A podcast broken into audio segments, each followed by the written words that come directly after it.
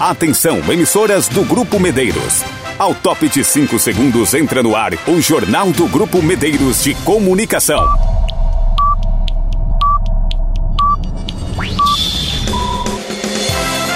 Informação com a credibilidade do Grupo Medeiros. Com destaques do Brasil, do estado e da sua região. Com entrevistas e a participação dos nossos correspondentes. Apresentação Soares Filho. Edição geral André Rodrigo. O jornalismo dinâmico e com a credibilidade do Grupo Medeiros de Comunicação. Confira as manchetes do Brasil, do estado e da sua região. Agora, no Jornal do Grupo Medeiros de Comunicação. Mato Grosso do Sul registra 102 notificações de dengue por dia. Carga de defensivos avaliada em 3 milhões apreendida pelo DOF aqui no estado. Destaques dos nossos repórteres: Débora Weber. Seca coloca Mato Grosso do Sul em alerta e governo decreta estado de emergência por 180 dias. Vanderlei Gomes. Médica autora de tentativa de homicídio vai para a prisão domiciliar. Josafá Marques. Reunião na GEDEC discute estratégias para fortalecer agroindústrias de pequeno porte em Naviraí. Catiúcia Fernandes. Com emprego em alta, novos investimentos podem trazer ainda mais oportunidades no Mato Grosso do Sul. Isso e muito mais a partir da agora. Edição do Jornal do Grupo Medeiros de Comunicação de sexta-feira, 22 de julho. Todos os dias no seu horário de almoço, tem o Jornal do Grupo Medeiros de Comunicação.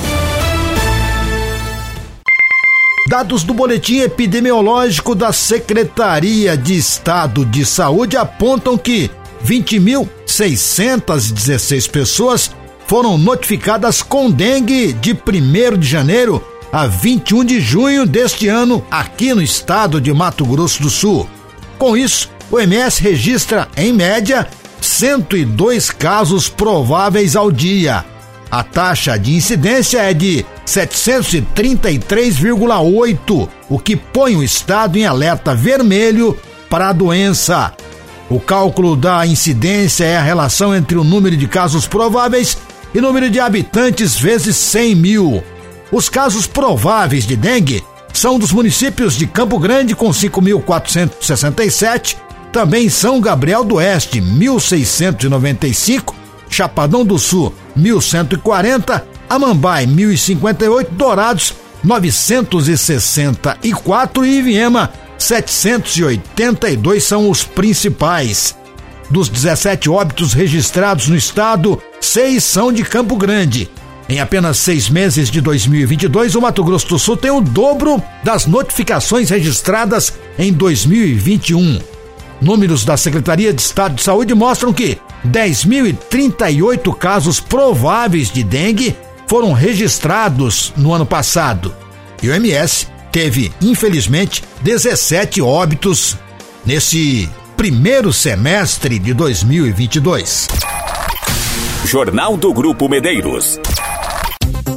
Abrindo giro de informações com os colegas das emissoras do Grupo Medeiros, vamos até a Cultura FM. Notícia de sexta-feira, Josafá Marques. Bom dia, Soares Filho, bom dia, ouvintes do Jornal do Grupo Medeiros de Comunicação. Estratégias a serem traçadas para fomentar o fortalecimento da agroindústria de pequeno porte foi tema de reunião que ocorreu na manhã de quarta-feira na sala de reuniões da GEDEC, Gerência de Desenvolvimento Econômico da Prefeitura de Naviraí. Representantes da Agência de Desenvolvimento Agrário e Extensão Rural Agraer de Naviraí, Mundo Novo e Campo Grande participaram da reunião com a médica veterinária do Serviço de Inspeção Municipal de Naviraí, SIM. Durante o encontro, foram abordados pontos como a organização dos produtores rurais, fomento à indústria voltada para a apicultura e de derivados do leite. O intuito do encontro também foi alinhar o trabalho realizado pela Agraer com o desempenhado nas fiscalizações feitas pelo Serviço de Inspeção Municipal. Esta foi a primeira de muitas reuniões que irão ocorrer para fortalecer a agricultura familiar de Naviraí. Agora falando de esportes. A Prefeitura de Naviraí, por meio da Gerência de Esportes e Lazer Gerel, está com inscrições abertas para o Campeonato de Basquete. Para se inscrever, as equipes interessadas devem formalizá-la através do e-mail gerelnaviraí@gmail.com ou pessoalmente na sede da Gerel, anexa ao ginásio poliesportivo Manuel Pulquério Garcia, Mané João. O evento é aberto para as equipes de Naviraí e região, devendo ocorrer nos dias 10 e 11 de setembro, a partir das 14 horas, no Pólio Esportivo. A atual gestão da Gerência de Esporte e Lazer, por determinação da prefeita Raiza Matos, elaborou o calendário esportivo do ano de 2022 de forma democrática, com aval, participação e sugestão dos desportistas do município. Desta forma, diversas modalidades estão sendo contempladas, entre elas o futsal, voleibol, futebol, sinuca, corrida de rua, ciclismo, skate e o basquetebol.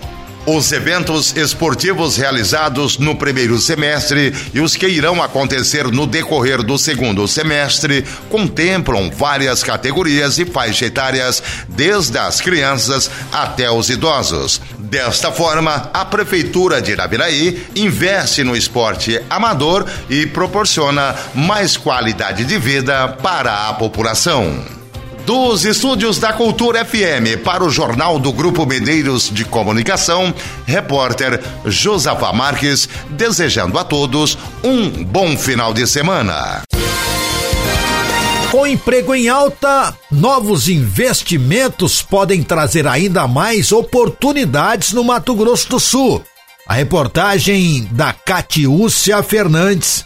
A estimativa é de que, com a atração de novos empreendimentos, vai existir uma demanda de mais de 20 mil trabalhadores no estado. Dados do IBGE mostram que no segundo trimestre do ano, a taxa de desemprego estava em 6,5%, porém esse percentual já chegou a 7,5% em anos anteriores. E mês a mês, a oferta de novos empregos vem crescendo. Dados do último relatório do CAGED, Cadastro Geral de Empregados e Desempregados, empregados revelam que o Estado criou 25.794 vagas de empregos formais de janeiro a maio deste ano, saldo de 157 mil contratações e 131 mil demissões. Com este desempenho, Mato Grosso do Sul ocupa o quarto lugar da lista de estados que mais geram empregos no Brasil em 2022. Secretário de Estado de Produção, Jaime Verruc, que é doutor em economia, explica que no estado a maior oferta de vagas está relacionada diretamente ao setor de serviços. Verruc destacou ainda que Mato Grosso do Sul conta hoje com um grande número de investimentos privados, ocorrendo em praticamente todas as cidades do estado, o que também é um outro fator de geração de emprego. O terceiro ponto para o cenário favorável, segundo ele, é que Mato Grosso do Sul tem criado muito investimento público, com obras nos 79 municípios, por exemplo. Um balanço mais apurado do mercado de trabalho formal de Mato Grosso do Sul mostra que os números fecham no azul desde janeiro. No primeiro mês do ano foram foram 3.400 vagas criadas. Em fevereiro, 7.400 vagas. Março terminou com geração de mais de 5.500 empregos. Abril com 2.600 e maio com 6.600. Na análise mensal em maio, Mato Grosso do Sul ficou em segundo lugar na geração de empregos no país, com variação relativa de 1,14%, atrás do Espírito Santo e na frente de Goiás e Mato Grosso. Catiúcia Fernandes para o Grupo Medeiros de Comunicação. E o Mato Grosso do Sul tem 1 milhão e 900 mil eleitores aptos a votar em 2022. É o que mostra o levantamento do Tribunal Regional Eleitoral, ratificados pelo TSE. Os dados ainda mostram que, dentre o total de 1 milhão 996 mil eleitores e eleitoras, 78% possuem biometria registrado, o que equivale a 1 milhão 557 mil pessoas. Por outro lado, 22% da população de Mato Grosso do Sul ainda não possui a biometria, porcentagem equivalente a 439.177 eleitores. De acordo com o levantamento do TSE, a capital de Mato Grosso do Sul, Campo Grande, tem 639 mil 873 eleitores aptos a votar na eleição. Os dados também mostram o número de eleitores nas demais cidades. A exemplo de Dourados, com cerca de 169 mil eleitores, Três Lagoas tem 88 mil e Ponta Porã 70 mil são os, os três maiores colégios eleitorais do interior do estado. Já em nível de Brasil, no primeiro turno da eleição de 2022, mais de 156 milhões de eleitores poderão comparecer às urnas para escolher os novos representantes políticos. Neste ano, estão em disputa os cargos de presidente da República, governador, senador, deputado federal e deputado estadual ou distrital. Jornal do Grupo Medeiros de Comunicação. Você bem informado sobre tudo o que acontece. Vamos com a notícia da Carandá FM, destacada nessa sexta-feira com a Débora Weber. Bom dia. Bom dia, Soares e ouvintes do Jornal do Grupo Medeiros de Comunicação. A soma do período de estiagem e falta e previsão de chuva para os próximos 10 dias fez com que o governador do estado, Reinaldo Azambuja, do PSDB, decretasse estado de emergência em Mato Grosso do Sul pelos próximos 180 dias. O recém-criado Centro Integrado de Comando e Controle deve monitorar em tempo integral todo o estado, a fim de evitar incêndio de grandes proporções, ocasionados principalmente em períodos de seca extrema, como o que ocorre agora no Centro-Oeste. Ao todo, foram investidos 78 milhões de reais e outros 38 milhões podem ser investidos nos próximos dias, a depender da situação de seca no estado. A verba já aplicada foi usada para a compra de equipamentos capazes de combater incêndios de alto risco, como viaturas, autobomba, tanque florestal e até um avião específico para combater as chamas. A Zambuja explicou que, além dos dias já sem chuva, mais 10 dias virão pela frente. Por isso, a medida foi tomada em regime de urgência. Dos 79 municípios, todos já estão em alerta, sendo que Pedro Gomes tem a situação mais alarmante. Além disso, a situação do Pantanal, que ainda se recupera dos incêndios ocorridos em 2020, que queimaram 30% do bioma, reforçou a preocupação do Estado. O Pantanal vive uma grande seca nos últimos dois anos e meio, que deve avolumar conforme o que acabou de ser apresentado. Através do satélite, teremos acesso aos focos de calor e de incêndio. Isso vai nos ajudar a identificar quem é o proprietário da região, explicou. Dessa forma, o contato será feito e as medidas necessárias tomadas com mais agilidade. Além disso, segundo o governador, ficará mais fácil evidenciar incêndios criminosos, como os que ocorreram ano passado e ainda estão sob investigação. O secretário de Meio Ambiente e Desenvolvimento, Jaime Verucchi, explicou ainda que até abril as queimadas estavam controladas. Da Carandá FM, Débora Weber para o Jornal do Grupo Medeiros de Comunicação. Todos os dias no seu horário de almoço, tem o Jornal do Grupo Medeiros de Comunicação.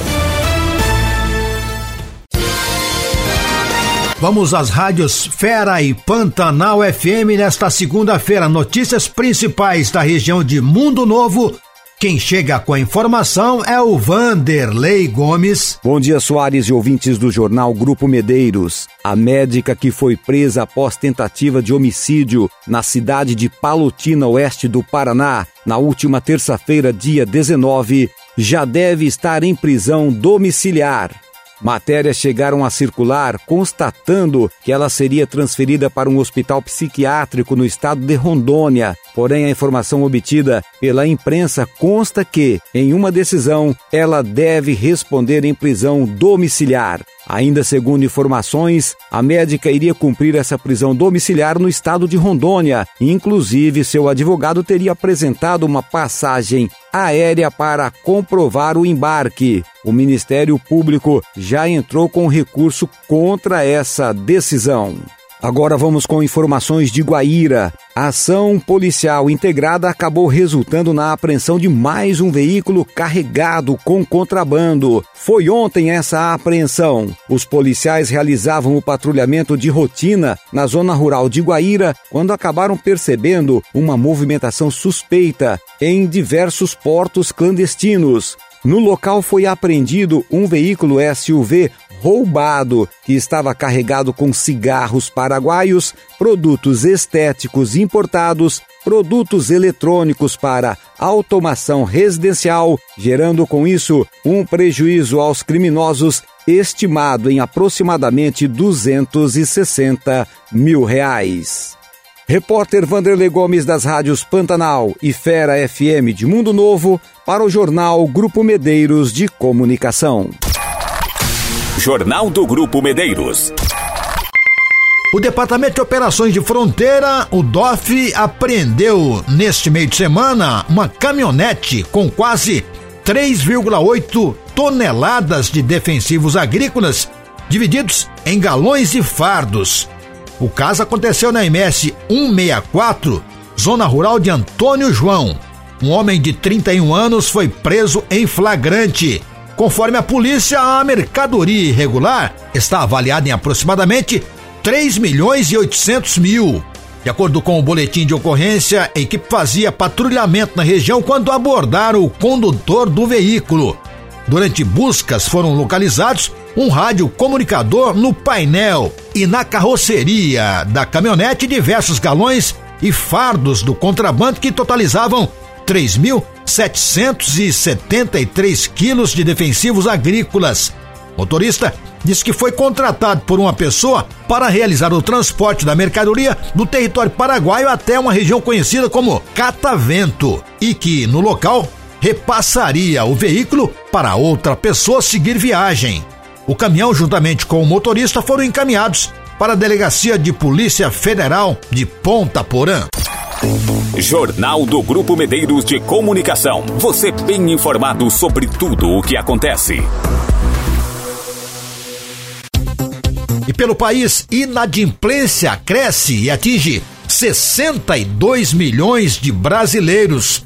Reportagem Rádio Web com a Alexandra Fiore você está conseguindo pagar em dia suas contas? Um levantamento realizado pela Confederação Nacional de Dirigentes Logistas e pelo SPC Brasil aponta que quatro em cada dez brasileiros adultos estavam negativados em junho desse ano, o equivalente a 62 milhões e 730 mil pessoas. No último mês, o volume de consumidores com contas atrasadas cresceu 6,54% em relação ao mesmo período do ano anterior. Na passagem de maio para junho, o número de devedores cresceu 0,64%. Segundo a especialista em finanças da CNDL, Merula Borges, os preços continuam subindo e os itens básicos têm ocupado mais espaço no orçamento das famílias. Esse aumento da inflação tem muita relação com o cenário internacional. Essa guerra interferiu diretamente nos preços dos combustíveis e dos alimentos, e só esses dois pontos já são extremamente importantes para aumentar o preço de tudo aquilo que depende de transporte, de alimentos, de energia. E aí também com toda a situação de instabilidade política dentro do país, ausência de aprovação de reformas estruturantes fundamentais e melhoria do ambiente de negócios, os preços aumentam e o espaço que os itens básicos ocupam no orçamento das famílias fica maior e aí as pessoas têm sentido no bolso a dificuldade de fechar as contas no final do mês. O crescimento do indicador anual se concentrou no aumento de inclusões de devedores com tempo de inadimplência de 91 dias a um ano. Cada negativado deve, em média, R$ 3.580. Mais da metade das dívidas são com bancos, seguido das contas de água e luz. É importante que o consumidor tente negociar os débitos e manter cautela com os gastos tentar se manter dentro do orçamento e não se endividar. Mas a gente sabe que o cenário tá difícil e aí para aquela pessoa que já está inadimplente, a orientação é fazer o levantamento completo do total da dívida. Tem muita gente que não sabe exatamente quanto deve, renegociar de uma forma que seja possível pagar, concentrando tudo em um único lugar e procurando trocar dívidas mais caras por dívidas mais baratas sempre se atentando ao custo efetivo do empréstimo, daquele novo financiamento que você está fazendo e não só as taxas nominais. Para todos os indicadores, considera-se que uma dívida é a relação de um credor com um devedor, mesmo que esse credor tenha incluído vários registros desse devedor junto ao SPC Brasil. Agência Rádio Web, produção e reportagem, Alexandra Fiore. Cooperados querem adequação de tributos em aplicações financeiras. Rafaela Martinez. A atual interpretação tributária pode prejudicar o pleno desenvolvimento dos negócios cooperativos. É isso que afirma a Frente Parlamentar do Cooperativismo, que atua para aprovação do projeto de lei número 3351 de 2019. O PL adequa a base de cálculo do imposto de renda de pessoa jurídica e da contribuição social sobre o lucro líquido nas aplicações financeiras realizadas pelas cooperativas. Amanda Oliveira, coordenadora tributária da Organização das Cooperativas Brasileiras, conta que na atual interpretação da Receita Federal, os tributos recaem sobre a receita das cooperativas e não apenas sobre o lucro. As cooperativas estavam fazendo essas deduções de despesa financeira, que é a base de cálculo, e a Receita Federal entendeu que a gente estava reduzindo a nossa base de cálculo de IRCS, estava atuando as cooperativas nos últimos cinco anos para recolher a diferença sem considerar as despesas na dedução da base do imposto de renda. Então, o projeto vem deixar claro que, para fins de cálculo de receita de aplicação financeira em cooperativas, vai ser levado em consideração tanto as receitas financeiras como as despesas financeiras. Então, a gente não afasta a tributação, a gente só ajusta a base de cálculo, que é a base de cálculo que todas as demais sociedades utilizam para cálculo de imposto de renda e contribuição social. Para o deputado do PP do Paraná, Pedro Lupion, autor da proposta e integrante da diretoria da Frencope, a demanda partiu das próprias cooperativas e pretende corrigir distorções para que o mercado opere com regras mais justas para todos. Nós não podemos negar a competência e principalmente a preocupação que todos temos que ter em relação à valorização do cooperativismo agrícola brasileiro, principalmente, que infelizmente hoje está havendo fiscalização por parte da Receita, está havendo multas e incidência de diversos problemas em relação às cooperativas, justamente por uma falta de interpretação legislativa. E é o que a gente precisa colocar através do projeto de 2019. Aprovado pela Comissão de Desenvolvimento Econômico, Indústria, Comércio e Serviços da Câmara dos Deputados, o texto aguarda agora o parecer da Comissão de Finanças e Tributação. Agência Rádio Web, produção e reportagem, Rafaela Martinez. Todos os dias no seu horário de almoço, tem o Jornal do Grupo Medeiros de Comunicação. Eu sou Soares Filho. Esta foi mais uma edição do Jornal do Grupo Medeiros nas emissoras Carandá FM, Pantanal FM Mundo Novo, Independência e Eldorado FM Eldorado, Cultura FM de Naviraí. A edição geral foi do André Rodrigo. Um bom dia e um ótimo final de semana a todos.